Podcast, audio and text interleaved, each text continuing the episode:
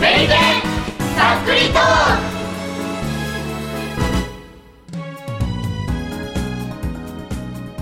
はい、始まりました、増刊号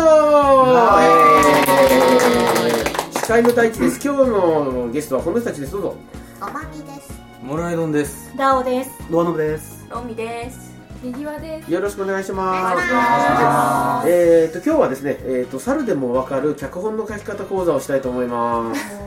わかるかな。ね、猿でもわかっちゃう。猿って最近ね、猿も脚本を書くし、AI が脚本を書いちゃう時代ですからね。できますね。もう、メリケンも AI に書かせよああ、終了面白いですよね。いいですよねそれ AI のから持ってくる。う。そうですね。じゃあ、じゃあ僕が AI を作ればいいですかちょさすが。そっか自分で脚本書いた方が早く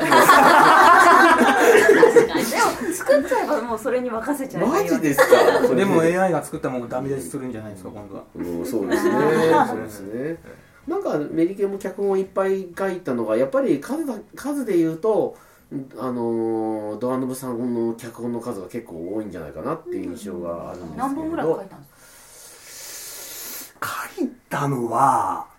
20本弱ぐらいじゃなあ、でもその後あ書いてれまもっすと書いてるような気がするいいやいや20本は書いてないですあ本当に20本あれ書いてるよでも俺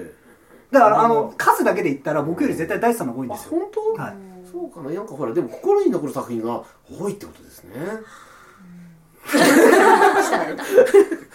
うん、まあじゃあじゃあざっくり聞きましょうあのじゃあこの中で脚本を書いたことがあるのは僕とドアノブさんだけ彼だけ書いたことなかったでしょモラトさんのはかなり書かなかったんですよね僕は才能がないので。ないやいや才能 ええ俺はっきり言いますけど僕口は才述能筆記なすいでるってす言よったじゃないですか何です書かくの面倒くさいから言葉で喋るからって言うからじゃあ書きますよって言った言ったんのですそんなの言った記憶あるわ。才能なんかないんだけどだから自分が書いたものを恥ずかしいと思いながら見せられる度胸だと僕は思ってますけどねあれ死ぬほど恥ずかしいですよ難ねしいよね。まあこれから書こうって人の前に言うことえどちらかというと度胸だと思うの多分俺はその段階まで行ってないですね。書けないんですもん。なんか人によってね脚本って作り方全然違うんですけどあの僕のスタイルはまずあの最初にバーンってこう世界観頭落ちみたいのを作ってそれを付箋でもういっぱい壁一面にバベシャベシャベシャって僕付箋に書くんですよで付箋に書いたものを写真に撮ってそこの付箋を元にバーって書くのが僕のスタイルなんです、写真に撮るんですか。うん写真に撮ってでここの付箋と付箋の間のストーリーをこうやってこうやってつないでこれが誰がこれやってで脚本アメリケンのスタッフが何何月何日は何人来るからここであの全員これのキャキャストを当ててってっていう形で作るのが僕のスタイルなんですねなのであのーでもあのでその付箋に書いたものを僕はあの今回あの今日収録すると第3項3項だね3項まで書いてるんですけどあのもうまずさっきもあの言ったあ口述筆記じゃないけどもうあのセリフとかもすごい適当でバーッとまず1話から最終話まで書いたものを第2項で遂行してでなんかそれっぽくそので第第2項と第3項なんで話の因果関係をつなげてみたいなことで最終項になっていくのは僕のいつもの作り方なんですねでだから一撃でそんなにズバッと完成形の僕は脚本はできない人ですっていうのが僕大体だからそういう意味でもあの今日の脚本でも大体2ヶ月ぐらいかけてます大体分量だし。うんででもあの時間かけたっていうのはたくさん書いてるかって意味じゃなくてアイデアを少しずつ足すのにあの1日でまとめてやるのが結構きついあの昔はそういうことやってたんですけど割とそう狙いが薄くなるなってことに気がついてやっぱ少しずつこう足していくスタイ昔ル2、3日で書き上げてましたよね。あのね、収録のね、3日前に書いてました。4話 ぐらいならいけるわっていうのは気づいて、ただね、やっぱりね、つまんないんですね、3日で書いたやつって。うんキあのャキャストがみんな混ざって溶けていくん ですようんもうネタがね繋がんないんですよあの過去はやっぱり1話2話3話4話の因果関係をこうあのロールバックして4話のネタを2話にこうフックをかけてとかっていうのができないんですよ23日とかくてやっぱり、あまあ、あと、いきなり知らない人が出てきたりとかもありますそうそうそうそう誰ってありましたよねそうそれはね第一初稿で書いたものがそのままねバーンとメリケンに来るからなんですよ、うん、それがねダメだっていうのに気がついてこういう書き方のスタイルになったんですけどどう僕はこんな感じなんですけどドアノブさんどんな感じですかね 僕は逆逆に大地さんのやり方多分できないんですよはいはいはい僕はどっちかというと話の筋みたいなものの、なんかこう骨子みたいなものがはいはいはい一本あっはいはいてこんな感じのものが書きたいっていうのがあっうてんうんうんじゃあそれにはどういうふうになこう肉付けしたら成立できるかなっていうのがうん、いくつかこうガジェットがまとまってきた時はいに、はあ書けるっていう気がしたらあバーはいーって書くって感じなんでなるほどなるほどでそこからプロット作ってシノプシス書いてみたいな感じの段階踏むんでじゃあ手を動かすまでの間の小ネタみたいなものをもうどっかに頭の中にガッと溜めといて書くって感じなんですねそうですねこれね頭の中溜まんないんですよ僕だから付箋なんですなだからだからだからあれですよあの日頃の鬱憤みたいのが僕の本には現れるん で必然的に暗くなるんですよ僕の中のものはなるほどねなんかそこまで遂行して書くっていう感覚があまりないああはいはいはいはい書いたことはあるんですけどうんあんまりお二人が書くほど人数を入れて書いたこともないしはいはいはいは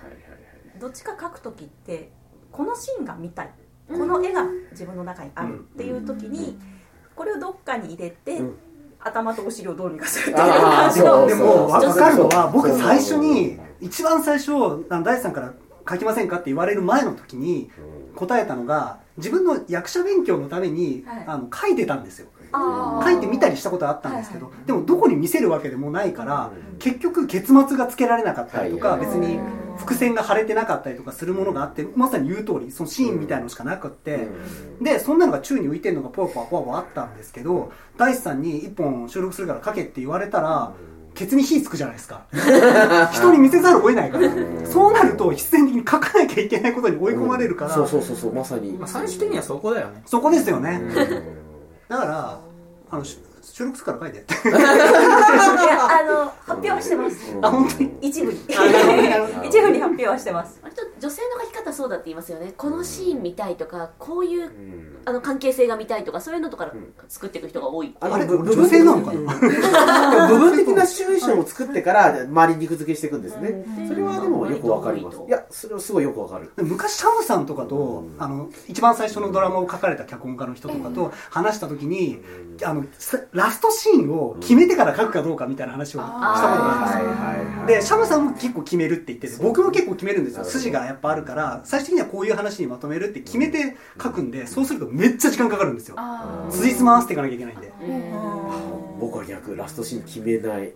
なんかこうあるガジェットを組んでいったら最終的に自分が予想もしなかったところにたどり着くかもしれないって感じで書ける人の方がスピーディーに量産できるっていうのはなんか中本さんから聞いたかなそうだ中本さんそのスタイルですね量産型ですねで量産型であの僕はだからそういう意味ではクライマックスをもあのあの前から言ったやつの喫茶店のネタもそうだし僕はクライマックス感がないの僕のドラマはだけどそのクライマックス感話が終わってんだけど実はその翌日もストーリーがあるみたいな書き方になってるんですあだからもーうあのそこでもうこの関係性を途切れてますよっていう書き方をしてないのが僕の書き方なのそうそうだから続編が作れるんですだからそれをやりたいなと思ってうん書いた作品も実はあったんですけはどいはいはいでも結果的に僕はそれできないんそでうすよねそうそう2をね書かないんです ね結果ねうんまあ思う通りに動かないっていうことありますかそのうんなんかボスみたいにうんそのラストがうまいことこうスッと終わる時もあればうん書いててい言うことを聞かないというかこのキャラクターの性格を考えるとなかなかオチにいかないっていう あからあらしょっちゅうあるそんなの だからなんかうーんって言ってもうしょうがねえやって言ってこれ以上書いててもしょうがないからもうここでいいやって言ってえいってアップしちゃう時もあるんですけど やあれ全然ある全だって然あ途る中のシーンとかでもうんなんか面白くなってるからまあいいやって書くけど全然話進まねえと思っていい加減話進めろよって書いてて思うことはあるあですよねそうするとなんかバツッと話ぶち切るキャラクターが出てきてくれたらあるあだからそれこそ誰か出してきて「お前ら意外にしろ!」とか言ってくれれば次に進めだるかかららさっき出たモライドン的脚本を書いたひろちさんって人は必ずガラスを割って困るとガラスバリーンって割って次に行くんですよそうそうそうそういいいいですねわかりやすいですね 私ガラス破りに行きました 破った破ったもうね困ったらねとりあえずね音出しとけっていう全部ガラス割れてますからひろちさんとかっていうのはだからさこう脚本書いててだからうあの最初からお尻の方まで時系列で書いていくとこの辺に伏線買っといて後で拾おうって書いて脚本次の話が拾うの忘れちゃうんですよ これあかんわと思ってそうそうそういうことが起きてしまうんですねこれ日数かけて書くと、その分だけこう自分の気持ちとかも変わってくるんで、テンションバラッバラになるそんでうすよそうそうそうそうそうそうそうそうもううんもう疲れてる時となんかこう幸せな時と腹減ってる時とかで話の展開の起伏が激しす ぎて全然それがもうすげえ説明雑みたいな話が突然出てくるんですよねすっげえ巻いてるところとすっげえ長いところがあったりするんですよそうそうそうそうあーあーあーもう全然プロの脚本家としては全然そんなの許されないんですけどねでしょうね という感じでいろいろ好き勝手やってるっていうのがなんとなく伝わりました右側さんいやもう皆さんすごい考えて脚本を書かれているんだな考っえてなきゃいけないからね。そんなにないとは書けないからね。うん、なんか聞きたいこととかあります脚本のことで、なんか。ネタ出しに詰まったこととかありますあかりますよそれそれありますよ、ねそういうまあ時どういうふうにうん対応しているのかをぜひネタだしまあネタの質にもよりますけど、んどういうネタかもよりよりますけど脚本書いてる時は結構僕広辞苑読みますあおーなるほど広辞苑見てて、まあ、狙った大体こんなこんな感じの言葉っていうと類義語とか載ってたりするじゃないですかそうするとそういうとこからそれこそネットサーフィンするぐらいの感覚であー文字を探してったりとかそうすると前後の文字とかも見るとあそっかこういう言葉もあるよなとかあこういう表現あるよなとかっていうのが逆になんか次につながるヒントになったりすることはありますなるね確かになんかね、話がなんだよ なんだよお前、お前真面目に喋ったなみたいな顔して違います違います違いますそうそうではないですちょっと正直ややこしい性格してんなと思ってそれは今更言わなくたって知ってるでしょ、みん な。ちょっとちょっと思ってたっていうだけですめんどくさいんでで。だからメリケンの基本はね、書きたいものを書くっていうのが基本なので。あ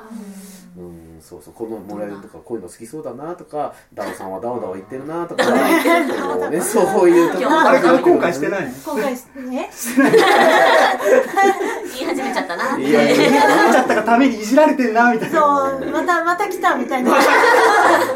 あれね、本人がね、アドリブで言っていいよって言ったらね、何々だよって言ったところがねそうなん、でスすタよートしてるのでね、ーもうね、10年ぐらい引っ張られてるの あーねも。うやばいですね意外にしろって多分いつか言うんだろうなって。いい加減にしろだおうじゃない結果いやーすごいよこんなにキャラ立ちしてるのめのはねなかなかないんでね羨ましいですねいやいやいやいやえこんなことはできないごまみーとか言わないじゃないですか ちちょっと語呂悪い ょっとねなおの語呂の良 さトーク番組もやっちゃいますそういやいやいやいやいや今日もよろしくだおってそうそうそうそうハードルが高いなダオダオ性からやってきただおいやいややばいやばい。懐かしい感危ないじのちょっと懐かしい感じの何 絶対後で後悔するパターンだ。絶対後悔します星ね星ばっかしなきゃいけなくなそうる そうそうだねいろいろ設定作るとね子供が生まれたとか大変だから説明がねおお大変だそうですよというわけではいどうですか参考になりましたかはい無理やり言わせたくて言わせただけっていうねはいというわけで今日のテーマは脚本の書き方でございましたまた来週さようなら